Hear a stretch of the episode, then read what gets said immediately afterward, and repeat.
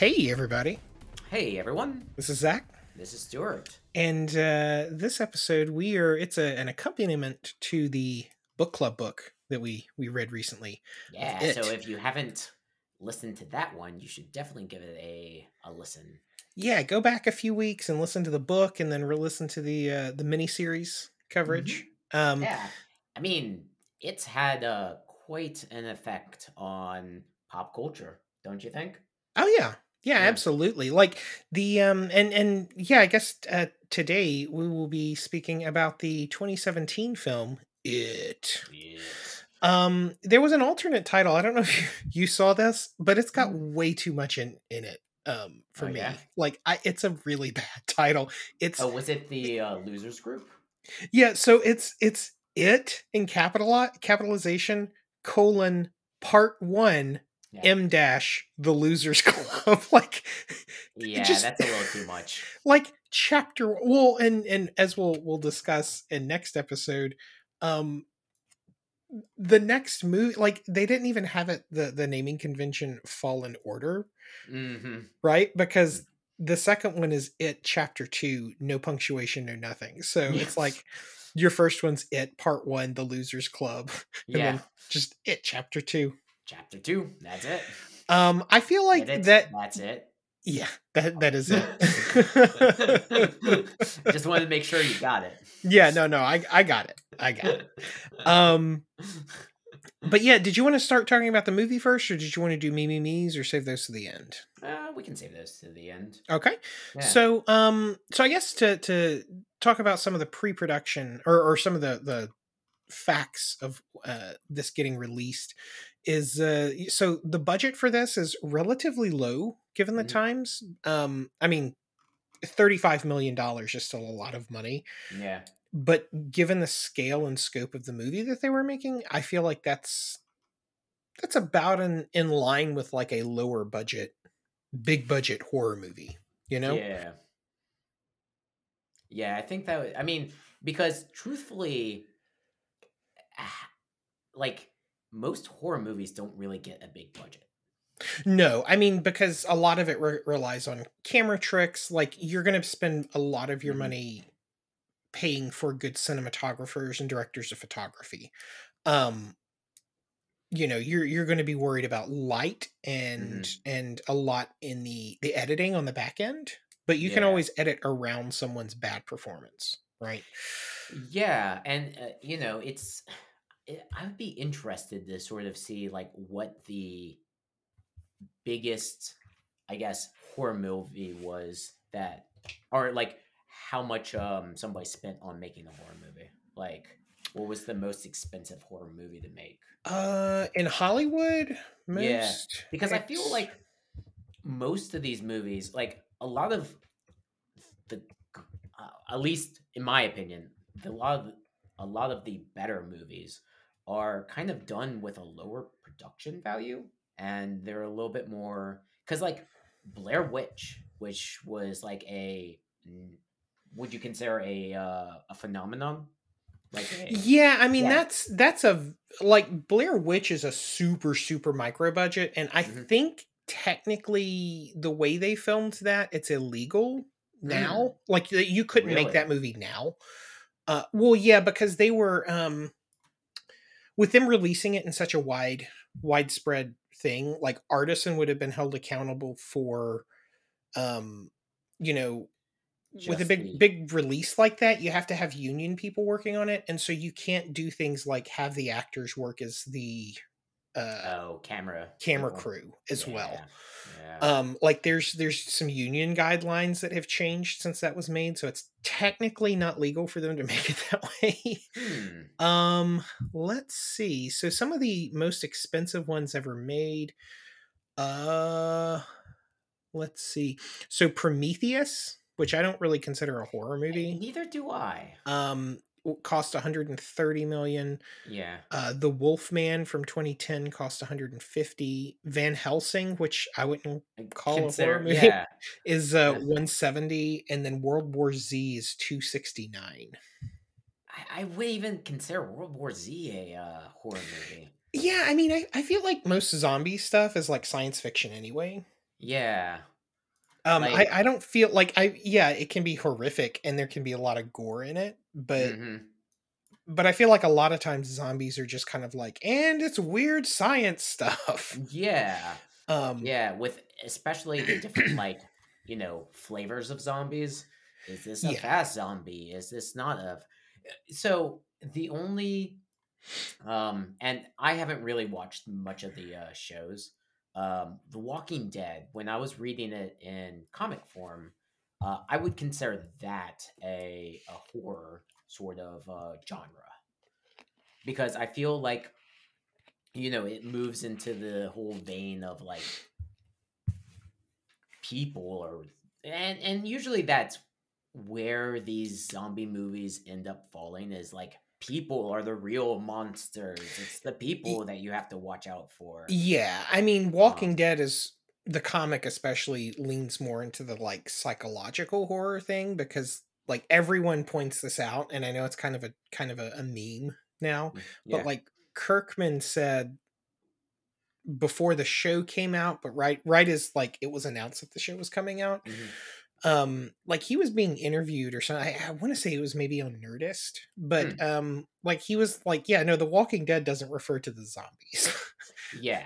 The walking dead are the people. Are the people yeah.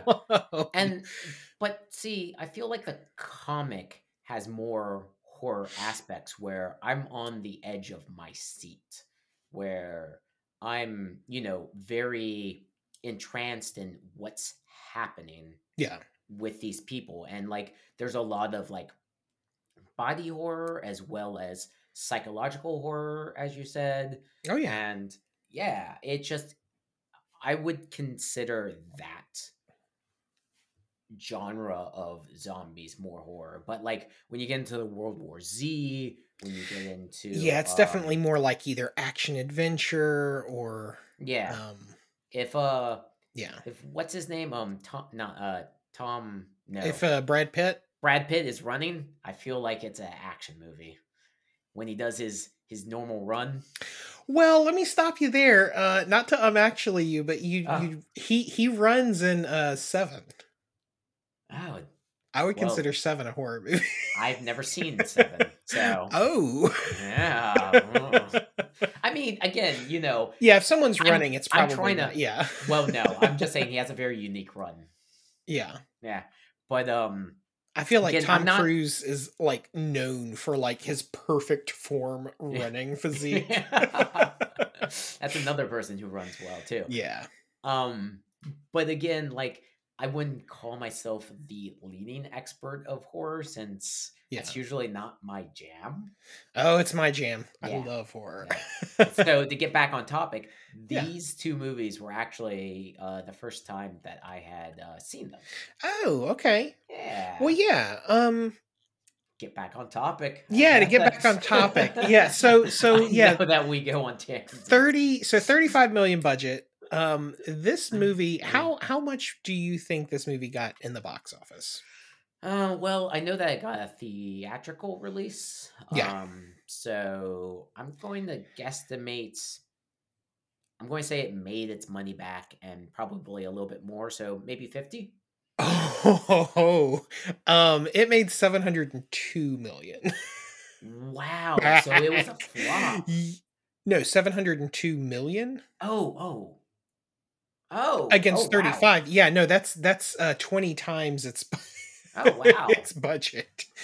Um it. yeah, it um yeah, cuz like, you know, there, there's a lot of funny business that people call Hollywood accounting, which is just like, yeah, here's the budget and then here's the budget plus marketing. Mhm. Um like there's no way they spent like th- this movie made money back. Yeah.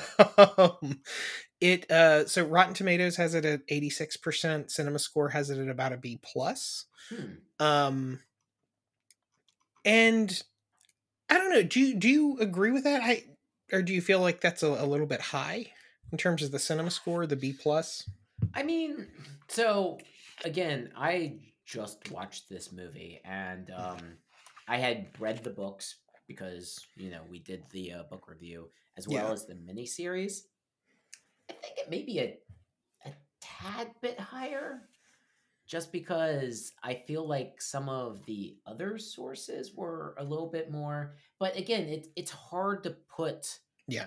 that much information in a, a normal runtime movie because I I felt like this wasn't that long. What was the runtime on this? Uh, the runtime on it is uh just over two hours. It's a, an 135 minutes. Yeah. And you're right; it doesn't feel that. Like it, I feel like they're packing a lot of story in there. Um, Yeah. And there were, you know, a lot of um a- a lot of interesting um beats that I feel like they missed, but you know, I- yeah, yeah. They cut out a, a fair amount. yeah, but again, like I understand because it's a movie and you have to do that. right. I will say one of the things that I think excelled in this movie was the sound and the music. Yes. I feel like that um topped the uh, at least the miniseries. Yeah, yeah. No, like the um, you know, th- this movie has a um a really good uh sound sound design person Mm. working on it. Um, I just I feel like the the score really like hit home a lot and Yeah. really made things tense. yeah, and it it never like bleeds into like you noticing it, but like if you're sitting back and like closing your eyes and listening to what what's coming through on the screen, it's like oh, there is some music behind there. Yeah, yeah. and I, I feel like you know that wasn't um as strong in the miniseries and i really feel like this excelled in that like particular field Yeah. Yeah. Yeah. I mean, th- this also did come out 30 years after it is is like way True. more budget. True. but but yeah, no, I um I don't know. I I- B plus to me seems kind of high if I'm being honest. Like I really liked it first coming out, so I can see, you know, the cinema score being that high. of course yeah Um I wasn't able to find a Metacritic score on it. Like I'm I'm curious what the Metacritic on it would be, but Hmm. um yeah, like it's you know, I would call it a, a solid B. Um Yeah. Cuz like I I own this like not physically or anything, but I've I've watched it at least a few times. yeah Um but uh yeah, no like so so this movie also has a really long development time as Mhm. well. Um because they, you know, they started developing it in 09 oh okay uh Cary Fukunaga is the person who was supposed to be directing and writing it. They determined that in 2012. Hmm. Uh and then at some point along the line he got frustrated and left. Um Oh. because Andy Muschietti uh started directing uh from Fukunaga's script. Mm, Um and he he is ultimately the the person that directed this movie. Um mhm. I think that let me look up Cary Fukunaga. I think that he did True Detective around that time. Let's see. Hmm. So yeah, he's credited as the writer for this one and then let's see what happened in 2013. uh yeah it stated that um Yeah, True to make- Detective. yeah Yeah, he he got hired to produce and direct that show from 2014 to 2019. mhm. And then he did two season two two different shows in one year. So yeah, he like he backed out. He did the the Alienist and Maniac, which is I highly recommend. Uh, it's Hmm. really good. Mhm. Um but uh yeah, so so he the and by by he I mean Muschietti, the uh, the guy that actually directed it yeah um said that you know they they drew a lot of uh influences primarily from 80s horror which makes sense because this movie is set in 1988 i want to say Mm. um and so yeah like the the things that he i've seen name get name checked a lot are the howling the thing in near dark I've so- only seen the thing. I have not seen the Howling. you've never seen the thing or the howling Is the Howling isn't the th- um that Japanese film with um that no East- no no, oh, no. No, The Howling is a uh, is a werewolf detective movie. No, yeah, I've never seen that, nor have I seen. Oh, I've seen The Thing, but what was the third one? Uh, Near Dark. yeah, Um, not seen Near Dark either. Near Dark is interesting. I think that I, if it's the one that I'm thinking about, I I saw it on television when I was in like high school. Hmm. Um, because like I'm older than this movie came out. Um, Hmm. let's see. Yeah, it's a bunch of vampires attacking a bar. So James Cameron's uh, ex-wife, um, Kathryn Bigelow. Uh, Yeah. th- this was her first movie. Ah, Um, huh.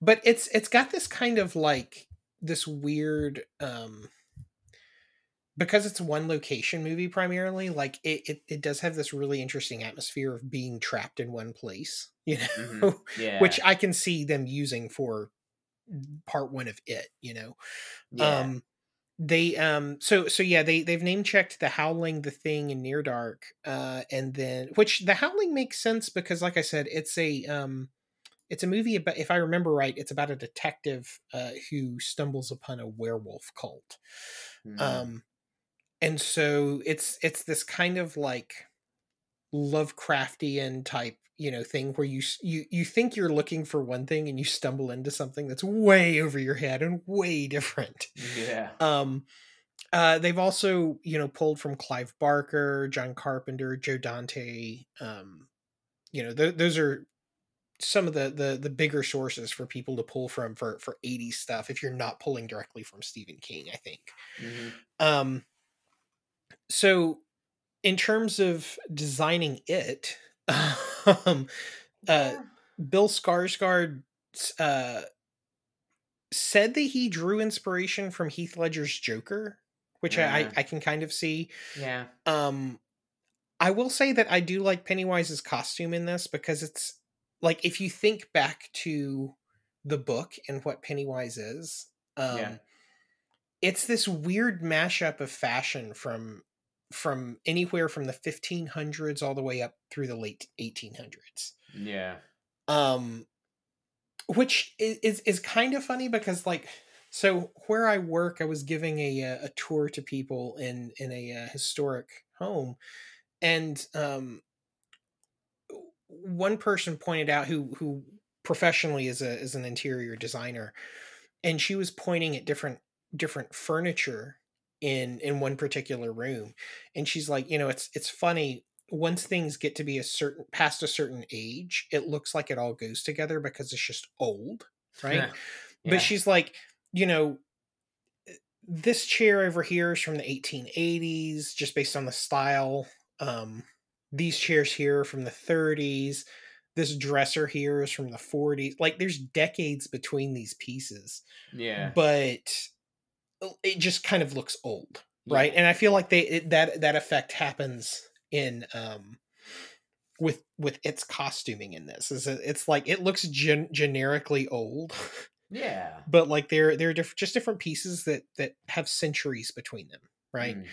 um he also studied a lot of animal programs and used kind of the the um I, and I don't know why actors do this because like Benedict Cumberbatch did this for Smaug, where he like studied how betta fish move, right? Oh, really? Um, I didn't know that. and like the Komodo dragon, right? yeah. Um, but he he studied animal like documentaries and stuff, and that as Skarsgård did, uh, and used the bearing and energy of hyenas, Huh. um, and how they they scavenge and hunt, Yeah. um, as well as the the scowling of bears. Yeah. I mean, it's hard. It's hard because like I feel like Tim Curry was such a an iconic Pennywise. He is. Like- he is. Um, I I feel like though that Skarsgård, like just by doing that amount, like Skarsgård is not anywhere near as good a, an actor as Tim Curry. I don't Mhm. think. Um, but he's putting in effort to do interesting, weird things, whereas also Tim Curry is just kind of playing Tim Curry in a clown costume. Yeah, too. yeah. I, I will give you that. I will give you that. It, it's you know, Yeah. He he is doing interesting things. Yeah. But you know, whenever like I think of Pennywise, my mind always just goes back to Uh, Tim Curry. Yeah. yeah. Oh yeah. And it, it's it's just it's hard to break that, especially when like watching this movie. I I feel like, and I it's probably unjust. I'm comparing him to to his performance, Tim Curry. Yeah, I mean they're they're two different And- interpretations too cuz like you know, you don't really see Pennywise getting very physical in the miniseries. Mhm. Um like one of the things he did here that I'm I'm looking at is that he he like purposely would eh, the i- basically the idea he was wanting to get across is that you know to underscore that Pennywise is not human and he's playing pretend for all intents and purposes. Yeah. So he would like do things like you know purposely move his arms too fast when he's running to make Yeah. it look like the way kids run, right? Huh. Uh-huh. um because that's who he who like pennywise would be studying the most and so he would be you Yeah. know kind of unconsciously imitating those like i feel like that shows a lot of like thought and design behind the character Yeah, that yeah. you don't get from a lot of different actors um, I mean, I, I don't think it's a bad Pennywise. Like, I'm not like no yeah saying that was a bad performance. I just I feel like, and it's again unjust. Probably, you know, my mind always goes back to Tim Curry. yeah Yeah, yeah no i mean me me too um but I, I think part of that is too that that that was the first thing that I watched. Yeah. terrified the crap out of me as a kid. Yeah. and I again, it's just it's it's unfortunate because again, I think that he does a good performance. Like it's not a bad performance at all. He's you know putting his heart out there. oh yeah, Yeah. yeah. I mean, it's it's definitely an image that like you. Whenever I've seen people um cosplaying Pennywise, like I Mhm. see them cosplaying this version, um, Really.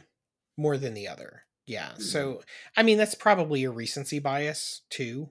Um, but um, yeah. So um, one of the things that I, I was digging around and found in this movie is the the way they marketed it and the way they promoted it. Mhm. Um, for like a month, Warner Brothers ran a haunted house and in New Line Cinema. They ran a haunted house called the It Experience, Neibolt Huh. House, and it they they put this this haunted house at the corner of Hollywood Boulevard and Vine Yeah. just as a promotion for people to walk through and have the shit scared out of them. Oh, that's kind of interesting. Um, yeah, it is. It is an interesting way to promote it. Um, I mean, I f- it, yeah. I, f- I feel like this th- it, it's um like too, so I I bring that up. or kitschy. Well, no, like it's an interesting idea to promote it, but I feel like it also connects with one of my main criticisms for the Mhm. movie. Um, and really, it's more of a criticism for Hollywood. like well no not hollywood but but the way that um that like horror movies from the past like 10 years let's say um have been made where they're like they're all going after that like james wan type feel um Mhm. where they're trying to get you with the jump scare Yeah. like they're going for the jump scare and that, like pre like not saying that that was not a thing before but like if you watch movies like the conjuring for example um the saw movies things like that things that james wan specifically has has been in like it's trickled out into the rest of of horror uh films where they're they're trying they're they're not trying to like gross you out or freak you out or leave you with anything memorable necessarily like they're just going for the very short like uh experience Yeah. you know Yeah. um which i mean that that is one type of horror like i'm sure that there are there are obviously people that really really like that type of of uh Scare. of, yeah. of scare or horror Mhm. um i think it's also a re well before i say this let me look up and see what the box office numbers on this are because part of it could have been the pandemic but um did you ever see well you you don't ever watch horror but um malignant do you remember malignant malignant remind me exactly. so it came out a couple years ago and part of this could be due to the pandemic so i don't Mhm. want to like hit too hard on it because it was one of those movies that hbo max streamed No. um but the whole thing with with malignant is that it's advertised as this like creepy like ghost killer movie like in the vein of like so it's it's um the way it was promoted is and it's again it's a James Wan movie um is that uh it's kind of like a like a conjuring or an insidious where like Okay. it's it's I got remember The these weird yeah like it's it's got these weird supernatural elements to it you're gonna jump you're gonna scream and then like oh ha ha ha that that wasn't actually scary yeah, it was right the cat or Um, something like that.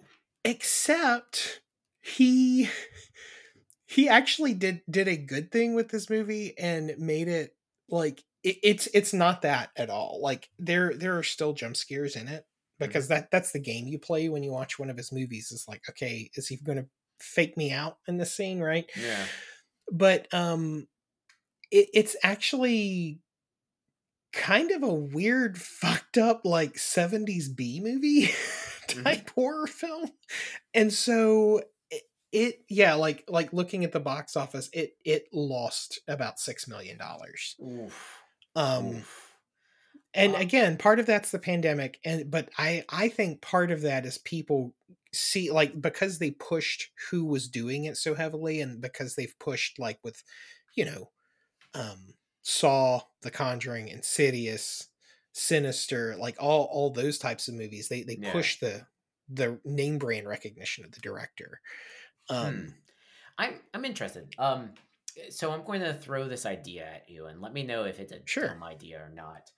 Would you be interested in a horror movie with those kind of jump scares, but at the end of the movie you realize that there was nothing that was like scary? It was all you know, somebody's not imagination, but like throughout the movie, it's just like this paranoid person where it's all in the person's mind, but not like anything sinister.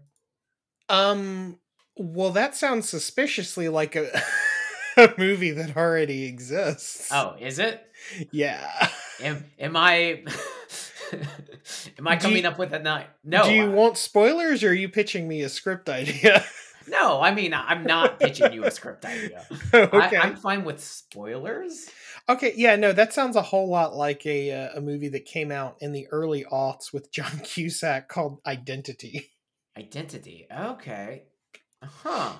So it's just like it has those horror elements of like music and everything like that. Like, you know, like scared that something might come up, but it's like only just the cat or like a friendly neighbor or something along those lines. And it's all in that person's head. Um. Well, yeah. So, so the way that that that one is done is Mhm. there's a um, the uh, basically there there are these incongruous scenes of a guy being wheeled into like a parole board meeting, right? Mm, mhm. Because new evidence has come out that like he's on death row and there's information that could absolve him, and so they have to do a real quick like parole board meeting, right? Mhm. then it cuts to um, a bunch of different big name actors. Like john cusack is one of them. Ray liotta is another one. Uh, denise richards i think is is one of the people. Hmm. there, there's like eight or nine people who are all meeting in this like hotel and they get stuck in this this um like or they cross paths rather because their stories are unrelated. Yeah. but they they all get stuck on a rainy night in this deserted town in one hotel right? Yeah. and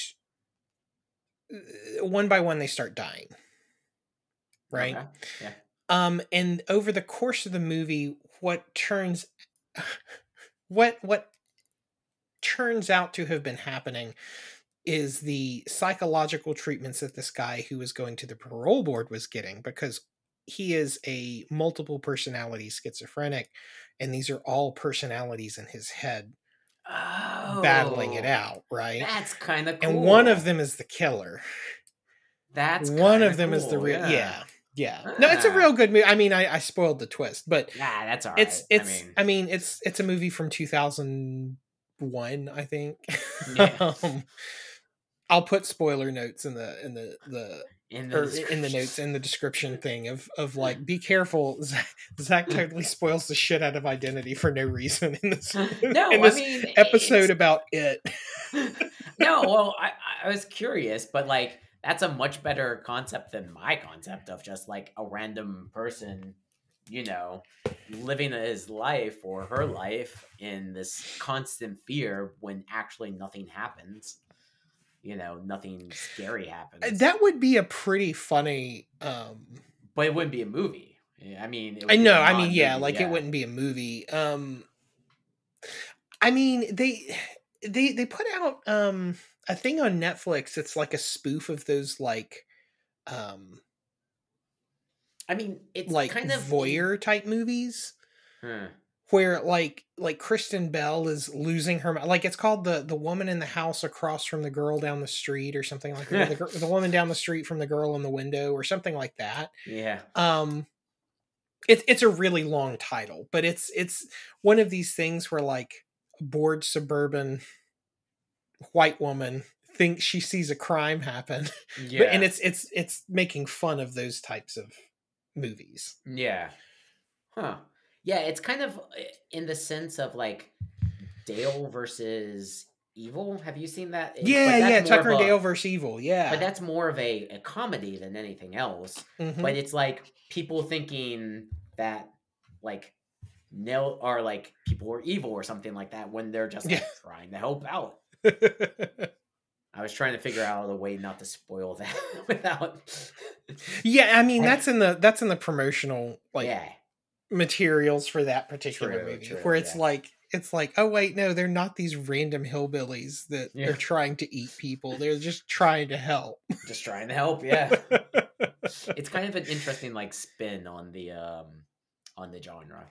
yeah Yeah. But sorry, I didn't mean to sidetrack. no no no no no Yeah. um yeah i'll just need to put a big all caps like zach for some reason decides to spoil identity for people who I haven't mean, seen it I wouldn't say it's for no reason. It was a thought process, right? yeah It was yeah. us kind of like thinking about things. But, but back on target. Back on um yeah so so uh yeah of of the uh the two versions of this movie which we'll we'll talk about the uh the sequel um next episode but yeah.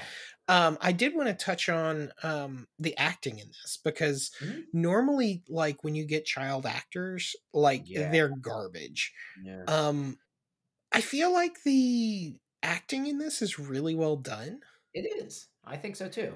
um specific i mean granted it, you know one of the kids is from stranger things Yeah. So um so he's he's already like in his exact wheelhouse of like okay this is how i act for for Yeah. this movie um but like the uh let's see who who are some of the other people that stood out i feel like um sophia lillis stood out she played uh beverly Oh yeah. um which i saw her in there's a show on netflix called i am not okay with this Hmm. where she's playing a character who it's like a realistic like it's based on a graphic novel but it's um she's playing a character that like develops powers like a la x-men type powers right Yeah. um but like the realistic reactions of like oh my god i can't tell anyone this Yeah. because then I would be experimented on. Yeah Yeah. yeah but um so yeah she did a good job finn wolfhard as always is is a really good um richie i think like he Mhm. he he does play richie well Yeah. um and then let's see Jaeden Lieberher is bill Denbrough. um Huh. he's i think that he's in knives out Let me, let me click Oh, on his name. I think he's the piece of shit like alt right kid in Oh, yeah. Who's all like, ugh. in Knives Out. Mm-hmm. mm-hmm. Yeah, yeah, Jacob Thrombey. Yeah. Yeah. Um yeah, he did an okay job. Um yeah. Wasn't bad. yeah, I I mean it's it's kind of difficult even recognize. Yeah. Yeah, I mean it's kind of difficult to to um like if you don't have a stutter, like like apparently he his uh, prep for this was watching the King's speech and like watching YouTube channels to like reverse engineer Hmm. like YouTube videos of like how to stop a stutter to reverse engineer that. That's interesting. That's kind of Um cool. I feel like whenever anyone does a stutter though, if they don't have one, Yeah. like it's it really just obvious and it comes across as kind of fake. uh, fake and and kind of mean spirited because you you can't like fake what that sounds like without making it sound like you're making fun of someone for doing it. So um I don't know. That, that's just a, a, I mean that's part of the character. Like that's not really a um A gripe. like cancelable offense, right? Yeah, I don't think it'd be a Um yeah. Yeah, I, Ben the the kid that played Ben um was exactly how I pictured Ben. Mm-hmm. Mm-hmm. in the in the book. Um, Stan Uris gets a lot more attention in this movie than I feel like he had in the book. Yeah. Yeah. Like he's around in the book, but he's not really around in the book. Whereas like he's one of the main characters in this in this movie. Um, yeah. Why do you think they did that? Um If you have any sort of insight. Do you think uh, it was more of like a for a filming kind of I don't As- know because like he he normally gets paired with um with Eddie. And Mhm. so I feel like maybe they put them together. And yeah, like I don't know why they would have done that. Um Yeah. I feel like Mike's story would have been better for them to focus on. And like you see hints of it when he's like standing in the alleyway yeah. right and he sees the the the doors at the the loading dock shaking as if like people are chained in, up in there and they're on fire right like like they reference that in the movie Mhm. um but only if you've read it like would you notice it and be like oh okay that's that i know what they're referencing there right Yeah. um but they they don't really go into mike's backstory which Yeah. is kind of strange although part of part of his story too is um i feel like part of why they didn't do that too is that mike's background in the 80s when this movie is set is not the same as mike's background in 1958 Yeah, in the yeah. book. I mean, like there's a big difference between there were some changes that they had to make just for like yeah just for the update. Up yeah for the modernization which kind of Yeah. leads me to my next question. Do you think that this was um, a movie that needed to be made? Like do you think the retelling of it needed needed to be done? Um like in what sense to like add to the overall yeah do you think that like, like catalog this- of horror this or- movie did anything new or interesting with this IP that in your because I, I would consider you the bigger horror buff than me. yeah Yeah. Because, you know, I enjoyed this movie, but like I enjoyed it in a way that I enjoy most horror movies. Like it's okay. I, and like I enjoy horror movies, but Yeah. like they're not my cup of tea. sure Um, I would say that you are probably more of a um, knowledgeable or an affiliate of like the horror genre. right Yeah, okay.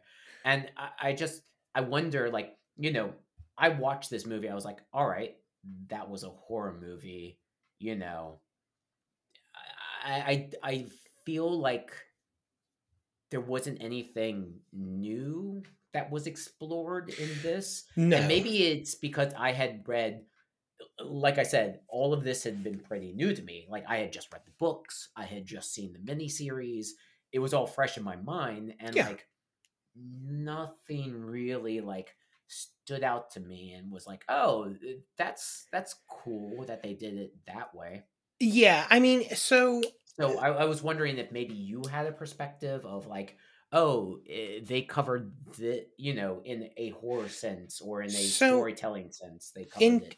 well, yeah, in terms of of uh, adding to the the catalog of Mhm. like horror movies, or like just in it in general because there's been you know there was quite a bit of it had yeah, I mean, and- it- this this doesn't do anything to like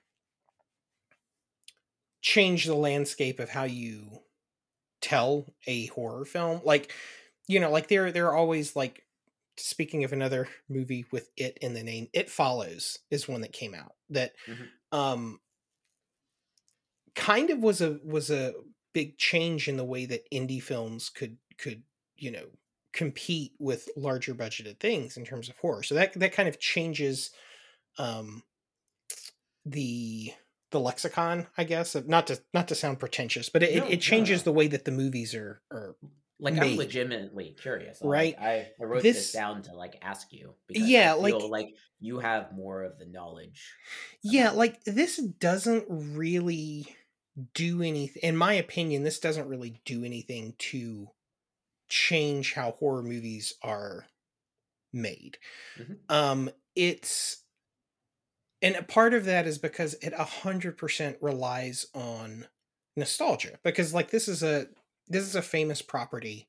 Um, it's a I think well liked property. Mhm. Yeah. Um, and so people who are wanting to see the R-rated version, because like you know the miniseries is was an ABC, uh, like effectively two movies of the week on ABC yeah. thirty years ago. Like there there were things they couldn't do because Yeah. of TV standards and practices. Whereas now, like you can.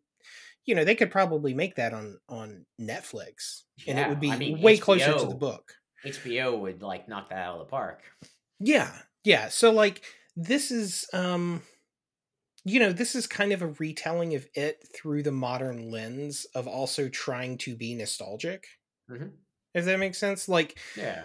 um cuz when when your your biggest influences are are Carpenter, Dante, um I'm I'm sure that they pulled uh, especially for this one they they pulled a lot from Stand by Me, I feel like. Yeah. Yeah, I really got that. It was kind of like from Um, yeah, well, especially with them like you know them jumping into the quarry and all that stuff. Yeah.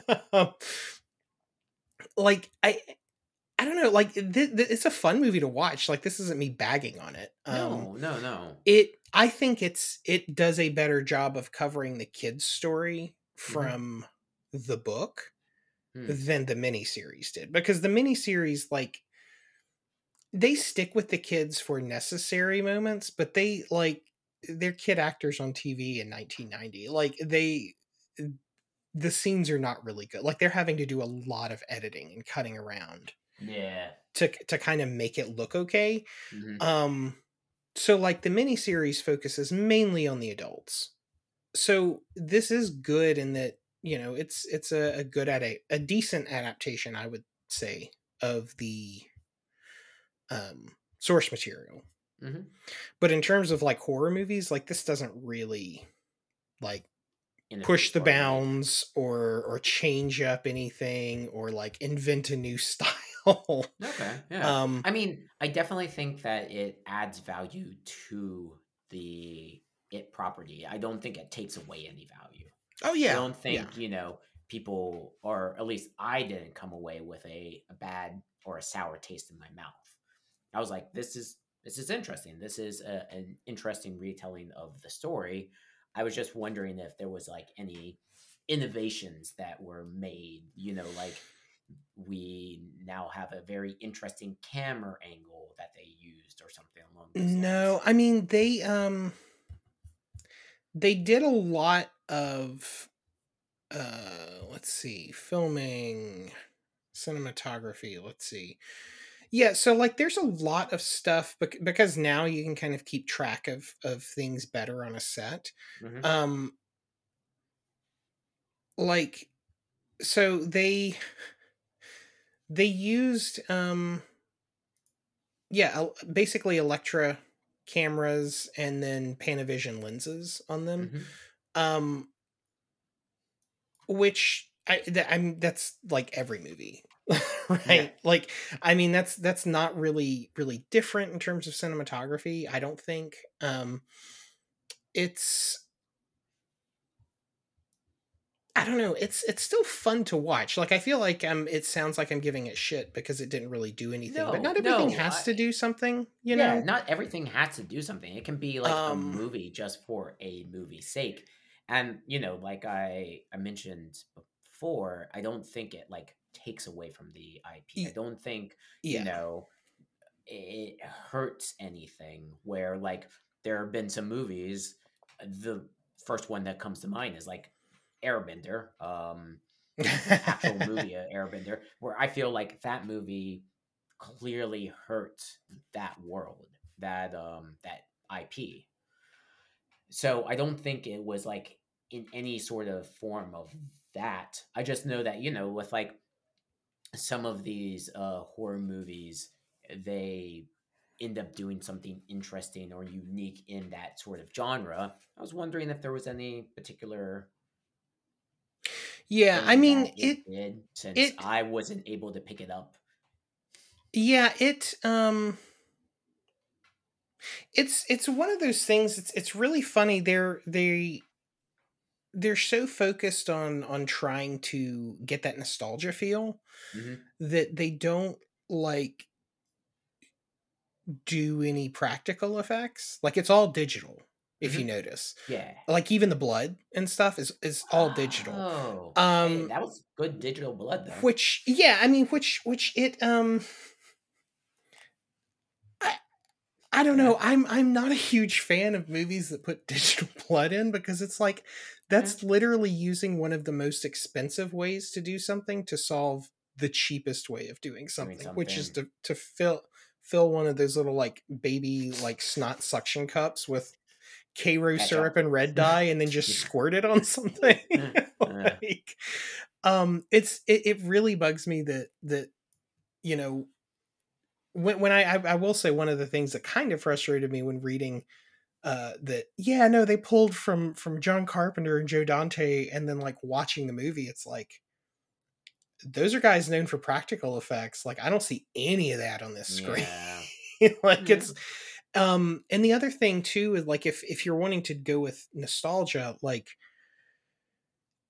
you know and i mean not even stranger things does this because you can just yeah. digitally age footage but like you know uh, the the camera systems they used are all digital like uh, alexas are digital cameras um Yeah, because I feel like Stranger Things is kind of that was all digital, right?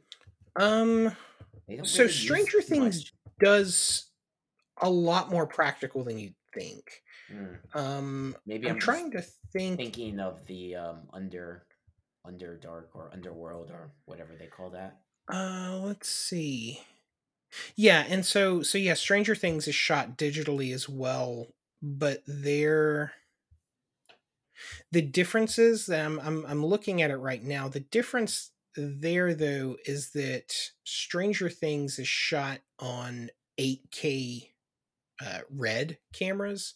Mm, And so when you have more pixels like that, you can it gives you more room to work with with uh changing the picture, right? Like you can Mhm. make it look older and make it look like film. Um cuz like 8- 8K is really close to capturing what what film would. Yeah. um Hmm.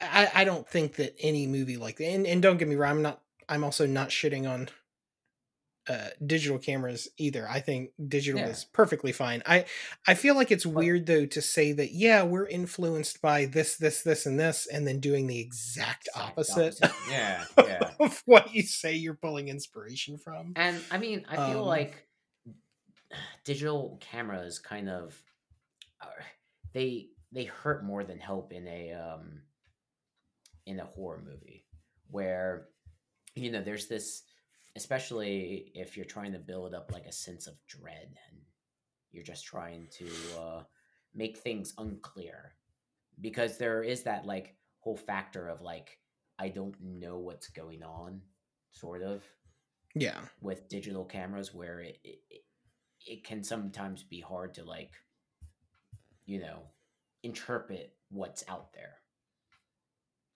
if Yeah. you know what i kind of i'm getting yeah, yeah. I mean, it's it's uh it's one of those things like you'll see film nerds fight about it, and I like I, I don't think it's worth fighting about necessarily. Like you know, film's good for some things, digital's better for other things. Like it's um really it's all in how you you know edit and do costume design yeah which again i think how the scene is lit um, um i think the writing's pretty solid too yeah like, the writing for this is I, I don't feel like they cut out anything unnecessarily yeah and i feel like the characters were true to themselves like Yeah. you know they still hit a lot of like the major themes of the book yeah you know, Yeah. because I feel like, you know, the themes were pretty heavy in the book.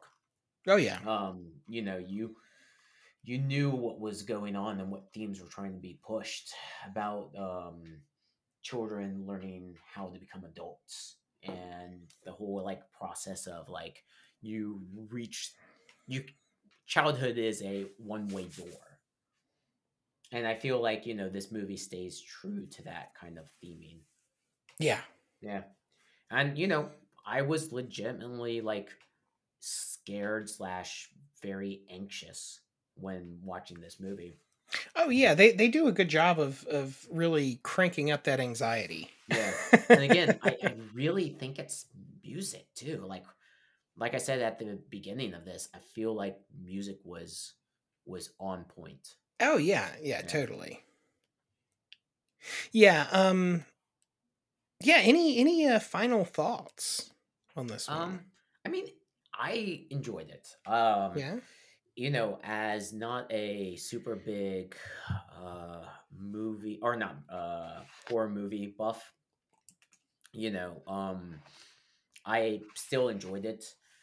I thought that it was a a good movie. I again came away with like fear and anxiety after watching the movie and everything along those lines. I- i think it's just a solid a solid movie. Uh, again, I I do feel like they were working against an uphill battle, just with all the source material that's been out there and everything along those lines. And how do you feel like it ended? Do you did you like? Was it a satisfying ending to you? Um yeah, I mean it's about as satisfying as as you can get, I think, because like the the way it ends is kind of like Stand by Stand by Me Yeah. ends if you've ever seen that where it's just like yeah, and they never talk to one another ever again. Yeah. Yeah. um so like i feel like they they did that except you know and this time you know oh no they're they're going to get back together in 27 years so when this movie was released, was was there already talks in work about a part two? uh that i don't know um I'd be i would i would assume that i would assume that that option was open yeah, but um, been like solidly like I- solidified. I feel like it's one of those things where where they're like, you know, yeah, we'll keep the option open for the sequel since, you know, the property's so big. Um, we'll just see how it does. And then when you when you get seven hundred plus million Yeah. dollars off of a thirty-five million dollar investment, I would imagine that Warner Brothers fast tracked the Yeah. sequel They're like, uh, and went, "Oh no, we're making another one of yeah. uh, these." uh, uh, um, but we'll find out how that turns out next time. yeah. So what what did you think? um so of this one I I feel like it you know, spoilers is the stronger of the two. mm-hmm. Um it uh I don't know, it's it's one that I've gone back and rewatched more than the sequel. And I I feel like it's because the the story feels like it's it's complete. Like they they made a movie that that um works as both the first part of something but also could be a closed circle. Yeah, know. that's why I was kind of asking you what you thought about the ending. Yeah. Yeah. Yeah. I I, I feel like it was it was pretty deftly done. Yeah. It wasn't like there was a wink, wink, nod, nod. There's going to be another one. Yeah, exactly. Because Yeah. especially if Warner Brothers is like, well, let's see how this one turns out Yeah. first. Where again, Um, harping back to the Avatar one, it's like there was no clear like resolution. They're like, come back to the second movie because we're clearly making the second movie, and then, then the second movie never happened. oh, my my favorite story of that is, um, and I only bring it up because she's such a hateful, hateful bitch of a person. Is uh, J.K. Rowling with Oh. um, uh, the Fantastic Beasts Oh, movies? oh yeah, because no no one talks about they they started out going yeah she's going to write five fantastic beast movies Beast. And then the first one comes out and they go well we'll Ah. put out four yeah, and then the second one comes out and they go we're gonna make it a trilogy yeah.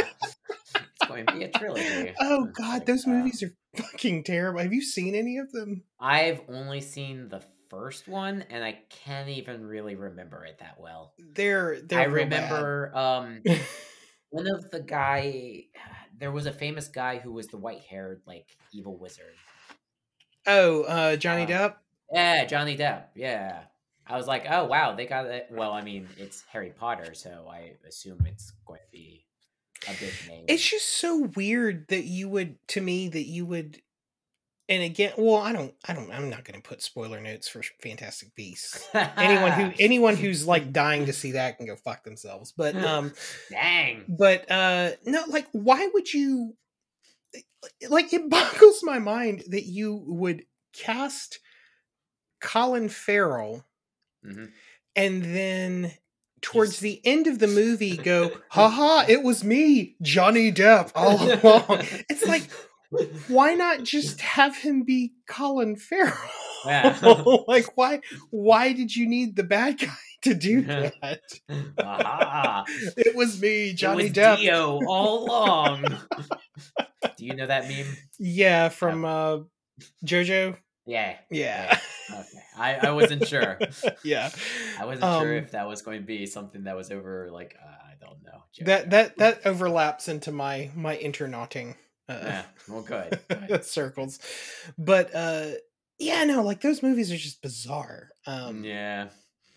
uh yeah and, and it's it's kind of like anything where a studio disney gets a little bit big for their britches and they're like we're going to shoot like 12 of these movies and it's Yeah. like well, let's Let's let's calm let's see how the first one turns out Yeah. um oh it's it's you know james cameron is shooting um three avatar sequels like at the same time and like i just can't imagine the amount of clout that he has where Yeah. where he he announces i'm spending 2 billion dollars making three movies yeah. right and the studio head publicly comes out and goes well we'll see how avatar 2 does and and then we'll see if 3 and 4 come out and then like a week later the announcement comes out that like oh no no it was my mistake we this was the plan all along we're shooting it's like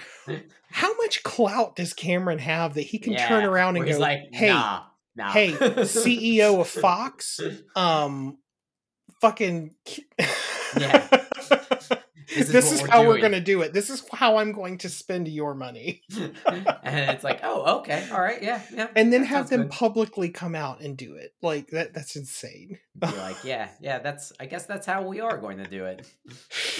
Uh, so with that, do you want to talk about Me Me Me since we've we've gone pretty far astray if I'm talking about James James Cameron.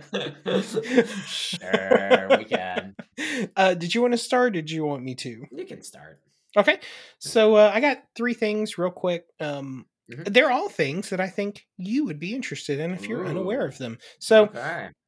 um, so we recent my wife and I recently watched through uh Chobits. Um, this was a rewatch for her. Um, Okay. I had never seen it before. Sounds familiar. I'm assuming it's an anime. Yeah, so it's adapted from a manga by Clamp. Um, Yeah. which I had a, a cousin do localization work for them. Oh, cool. I didn't know Um, that. well, my cousin, they're the generation above because technically he's my dad's cousin. Uh, Um, but anyway, it's um, yeah, no, Cho. I highly recommend Chobits uh, to people. It's um, what kind of like well, I? I can't. Okay.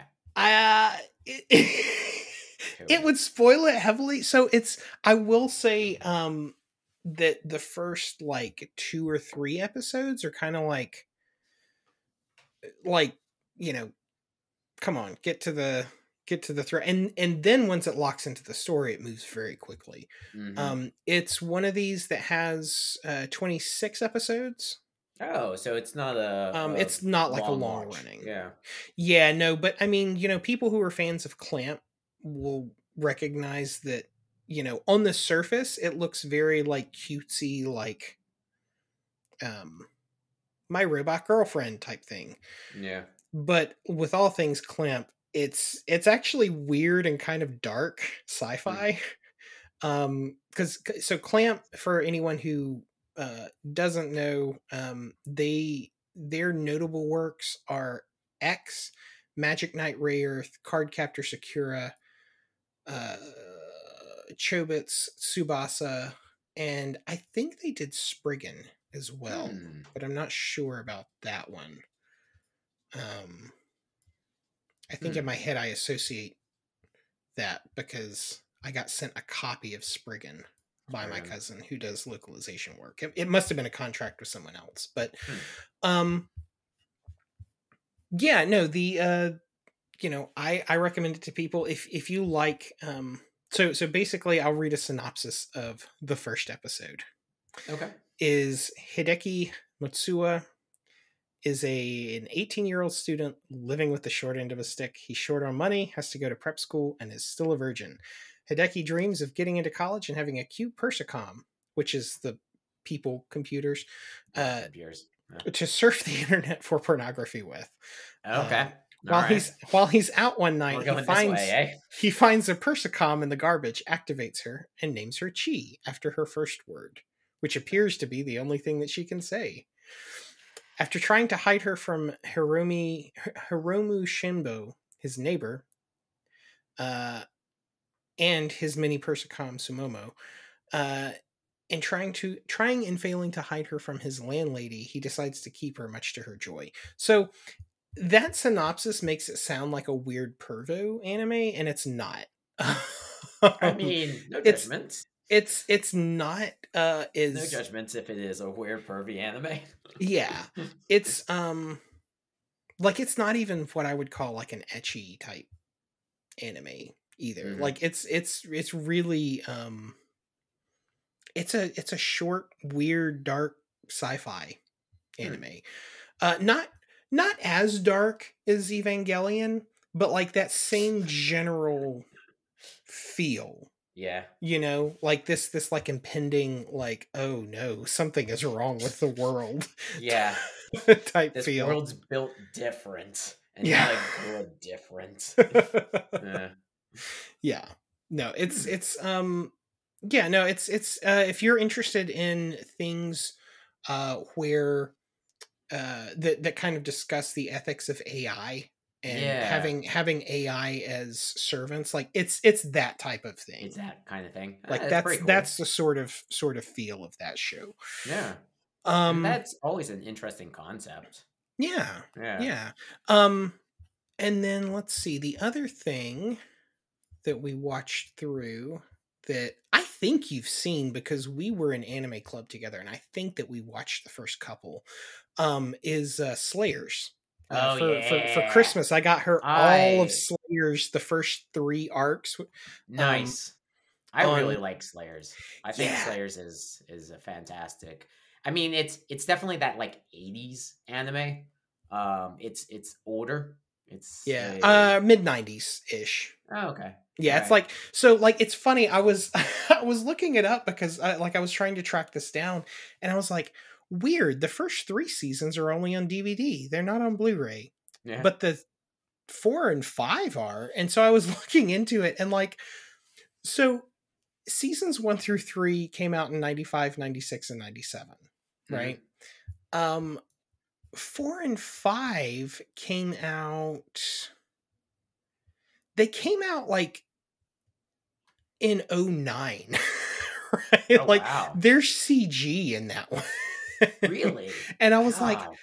ah i i feel like the first three are fine and like talking with my wife she's like yeah i've never even seen those like Yeah. like the first three are, are what i saw but like even then it wasn't ever in order because you know i could connect with her on this because you know you grew up in in atlanta right Yes.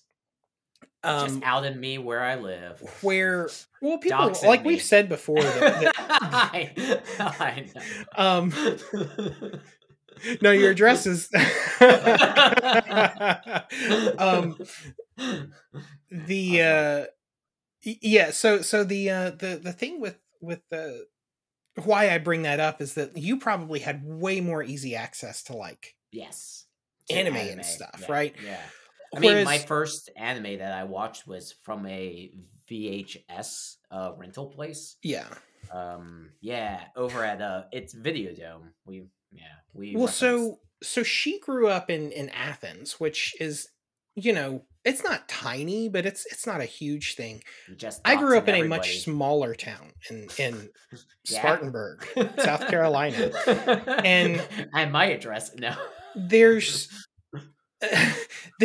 so like at the time when i was like 10ish getting in, into anime like you would you could either go to suncoast video in, in your mall Mhm. and pay $45 for a vhs tape that had three episodes on it Yeah. um or you could go to blockbuster and rent whatever anime trash they had on the shelf um sometimes it would have a youth restricted viewing sticker on it And sometimes it wouldn't. just did not care. yeah. sometimes they didn't because guess guess who rented it like 11 years old um Urotsuka Doji um Oh, that was you.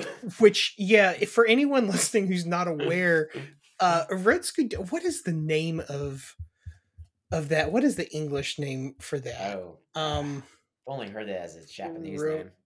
Urotsuku Doji.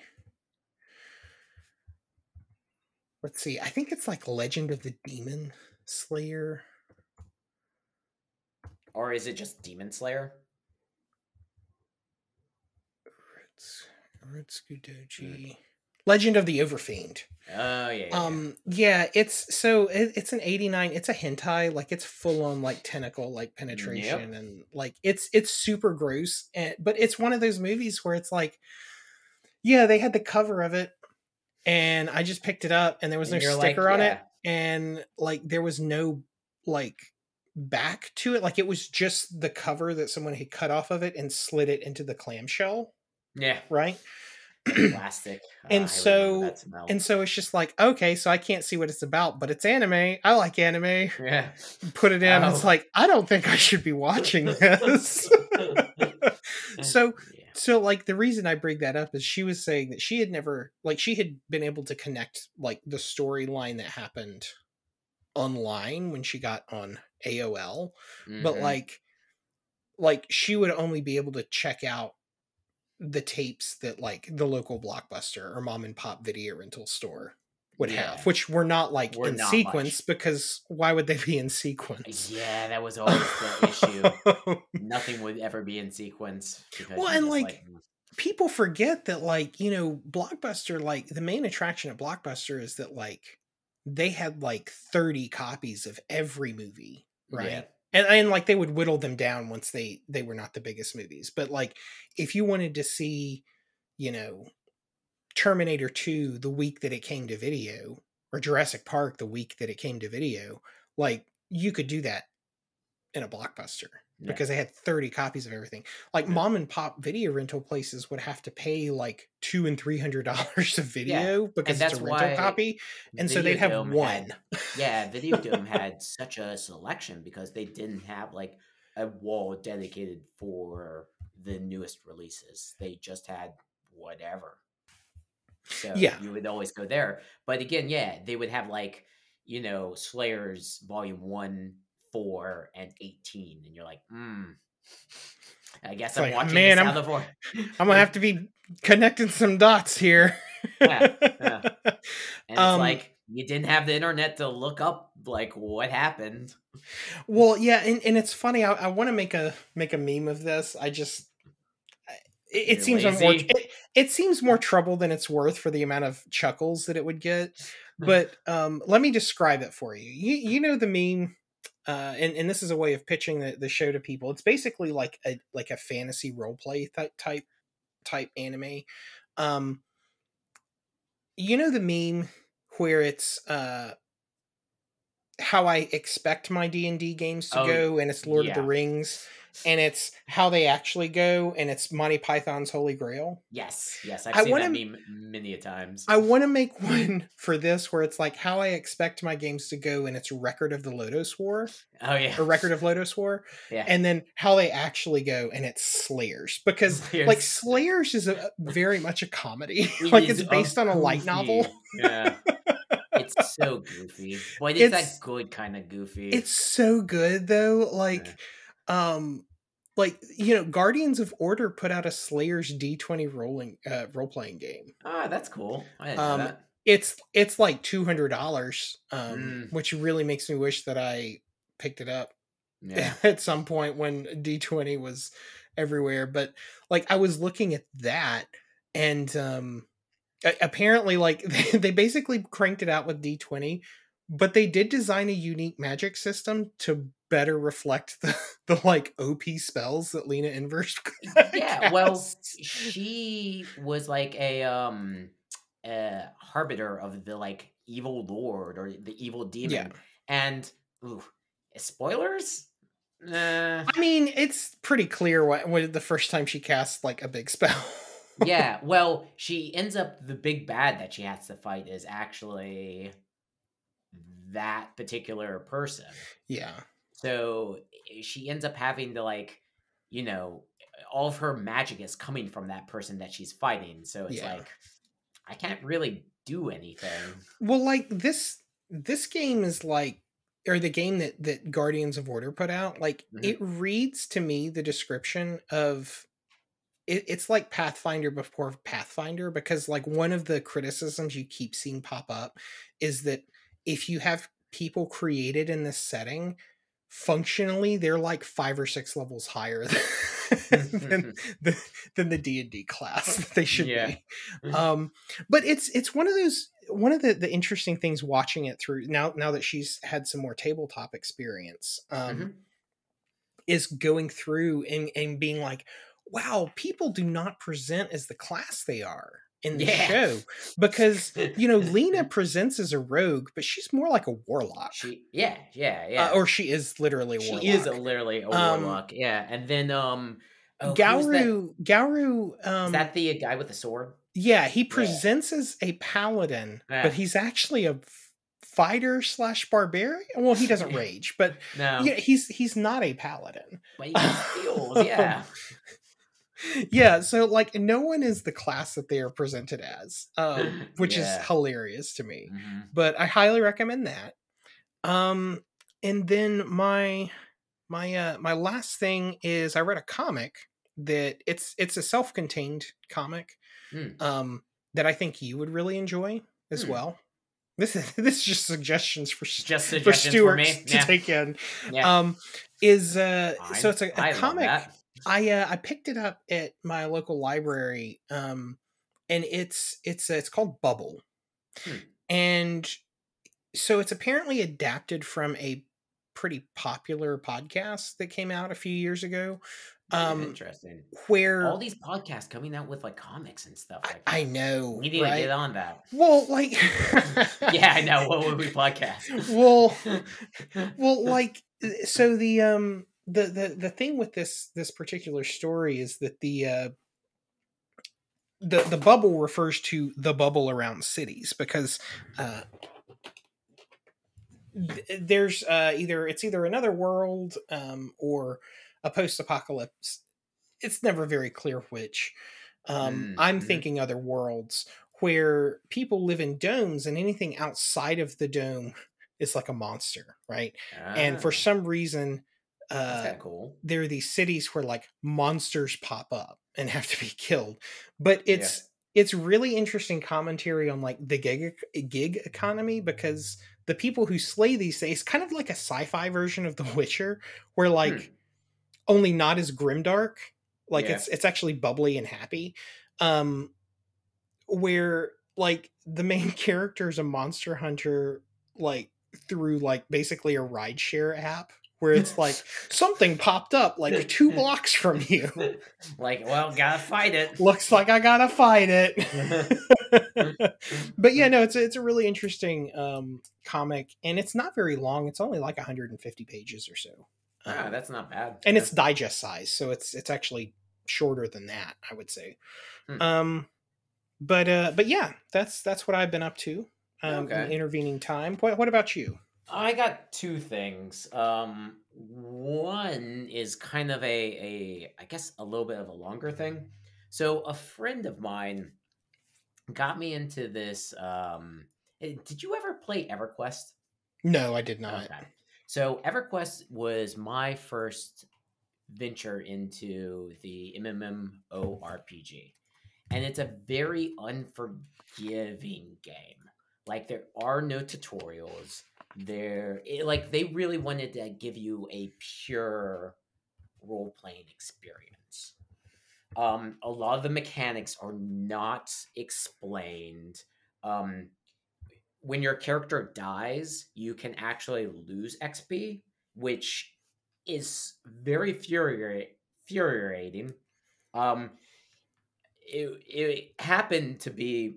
I've been playing as a um an, a shadow warrior, which is basically a fighter and a necromancer, like a dual class sort of thing okay and you get spells at level nine.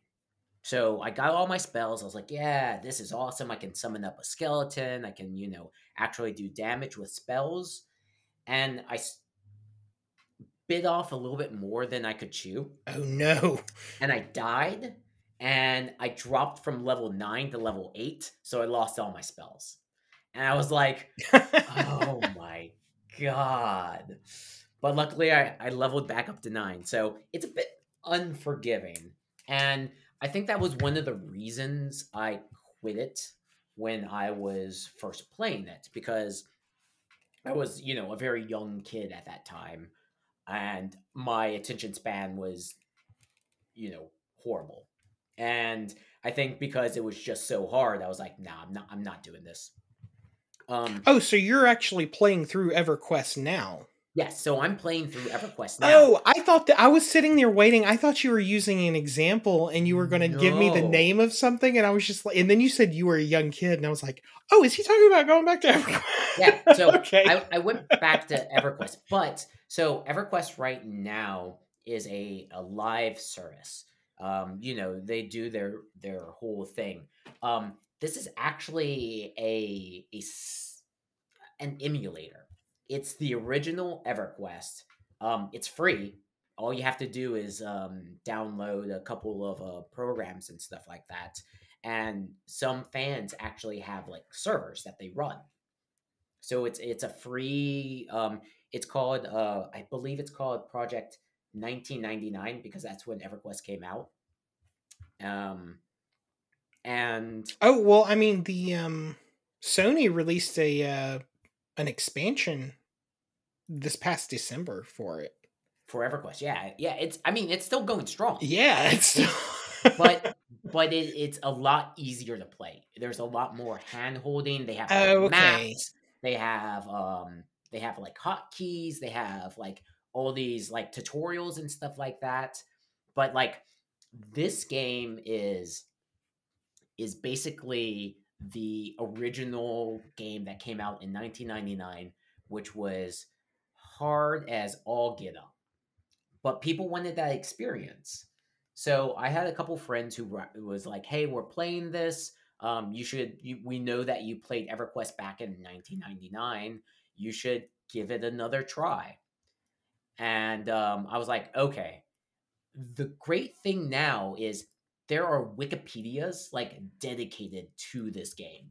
yeah. So like, yeah, you don't have a map, but I can go to the wiki and like look up a map to see where I'm going. Because you can like tap or type like slash location and it'll give you like a, a numeric location of where you are, like, you know, um a hundred over five hundred. And then you can like refer to a map on their the forum and be like, oh, that's where I am. So it's a lot easier now, um, especially since there's so much information out there. Because when I originally played, like I had no idea what I was doing.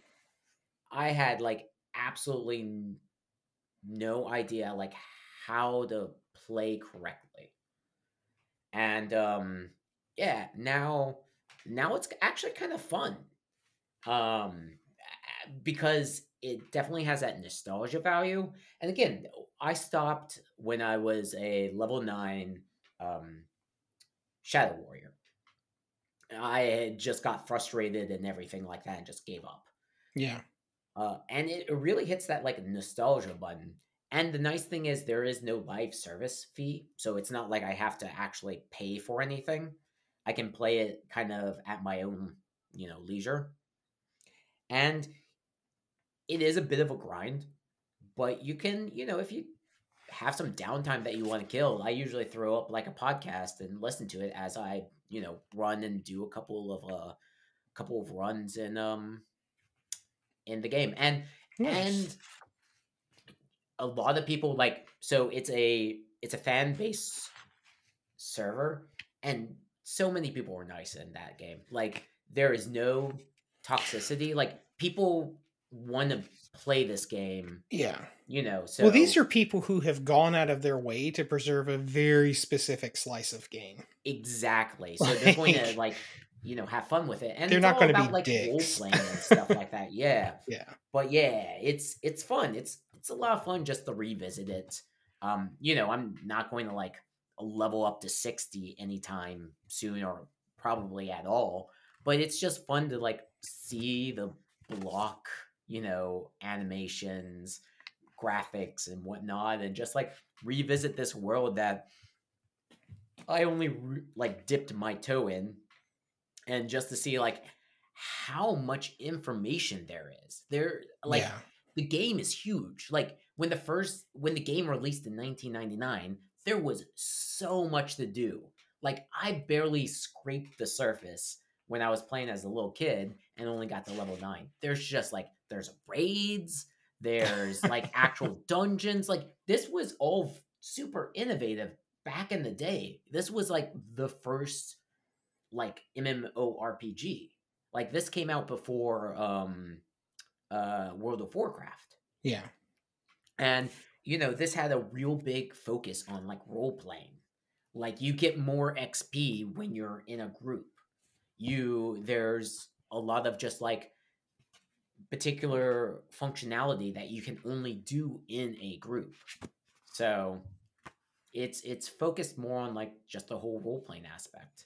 Nice. I think that's fun, yeah. And then the second thing, the last thing, um, and this is something I'm actually playing on stream that I've really been enjoying is I'm playing um, Arms, the Nintendo Switch game where you are a springy boxer. So Yeah, I watched you play a little bit of that for um uh Oh, St. Patrick's Day? yeah, St. Patty's Day. Yeah. Where I was drinking and boxing. Yeah. It was earlier in the thing. I don't know how that turned out because I had to I mean- then get on the highway and drive Yeah. home. But I was drinking and boxing. Um, yeah, it's a, it's really so. When I like, I used to box, and I really like these movement games. I really, you know, think that it's because I work a normal job, um, an office job, and I'm sitting for the majority of my day. So I really like these movement games where you can like move around and you can, you know, play and build up a bit of a sweat and stuff like that. I also really enjoyed like boxing, and I was like, oh, this should be like a fun little silly game. There are so many mechanics in this game. This game's like a legitimate like fighting game. Like there are counters, there's footsie game. You have to really like be on your uh, toes on guarding versus like counterattacks. You really need to know like what particular gloves do because gloves di- give like different um attributes and whatnot. It's it's a very complex game that I didn't really expect to be that complex. Like it's a legitimate fighting game. Like with all of the different Nice. like mechanics and everything along those lines. yeah, the Um, footage that I saw was like, oh wow, that looks way harder than I like envisioned that game would. would yeah. And the thing is, you know, the optimal way is playing with an actual controller because it's a little bit more responsive and everything. And, you know, motion controls are a little wacky and whatnot. yeah. But, you know, I just enjoy playing. I enjoy getting up there, doing a little bit of sweating, and just like boxing around with some either AIs or, you know, playing with some internet friends. Like so Yeah. it's it's nice. I um I actually before we started um recording, I had uh put or I was streaming a bit uh, doing arms because I do arms on Sunday. And I got a fair amount of people coming in and playing with me. Nice. You know, it was it was a fun time just like, you know, playing with everybody. So so it's been enjoyable. It's definitely been enjoyable. I'm glad it was one of the games that I I decided to to play. And um, you know, I'm going to try to learn a little bit more about it and see if I can get good. Nice. Yeah. That seems like a much better game to get good at than, the other ones out there that are kind of toxic. Yeah. I Um, mean, you know, you're you're going to find your your good people versus your bad people. Eh, Every every game has its, you know, positive gra- group of folks versus its negative group of folks. I don't Yeah. think there's going to be any particular game that has zero toxicity. Yeah. Yeah. Yeah. But Okay. yeah, that's that's me. Okay. Well, uh, with that, uh, wow, we went way longer than I thought we would. Um, yeah. I mean, we we did a couple of like tangents. Pretty extended tangents where I explained the plot of an entirely separate movie. Yeah, yeah, that's fine. We, you know, Um, when we like say we're going to do a particular, like you're like, all right, we're going to do this, like, it just kind of bleeds out everywhere. Yeah. yeah, you know, and I think that's kind of our style. Like, Yeah. no one knows what to expect when they come into one of these things. Yeah. They they should strap in for a good time and just go with Toad's Wild Ride. exactly. Well, Uh, do you have anything uh you would want to plug right here? Uh oh yeah, yeah. Um so when you go to Disney World, go on Toad's Wild Ride. Yes. Don't forget to buckle in though. Toad's so- Wild Ride. Exactly. Ah, that's in Disney World, right? yeah, Yeah. it Yeah. is. Uh I- Do you want to plug anything? well, I think um Nah, I I, I don't do Scream shit. Machine? this Great American Scream Machine. Go on perfectly fine. Come off with a fucking broken back. Yeah, uh, for for people, uh, the it's a wooden roller coaster. It's like Yeah. an old wooden roller coaster here. In If I'm being honest, it's my favorite. it gives me a migraine every time I ride on it because it just shakes like back. Oh, yeah. I no, the worst. The worst is the ninja. I don't know if they've taken the ninja off. No, Um, it's still there. It's so- still there. the ninja is the only one. Like because I'm a huge fan of roller coasters. I know. It's the only one I absolutely refuse to get on because it it so it It's it it's interesting. Uh, uh, let me say, it's interesting when you first get on it. Like you buckle in, but they've got like two um cushions where your head rests, like Yeah. two like cushions that cover your ears, and you're kind of like.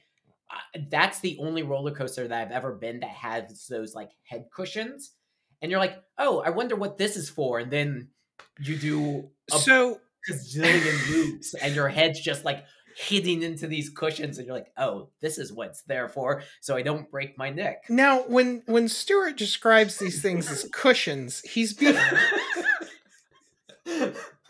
I'm sorry. they're they're being very very uh generous right now. Um they're actually hard plastic. Um and they're just slightly softer than the metal that's holding them on your shoulders. So when you ride the ninja, not only is your neck being wrenched everywhere, it's like having someone punch you in the fucking head every the single turn. the head, yeah. It's horrible. I don't know who designed it, but they need to be shot out back behind a shed somewhere. You know, I, I, I still ride it. Uh, I mean, I haven't been to Why? Because I'm a masochist. oh gosh, I love these tangents. I like how at the very end of this podcast we're like, oh, we go on a billion tangents. Um, all right, we're ending it. Oh, wait, talking about roller coasters. Fuck the ninja and fuck whoever made the ninja. I'm sorry. and on that note, I guess we'll see you next time. We'll see you guys next time where we talk about it, chapter two. Bye bye. Bye.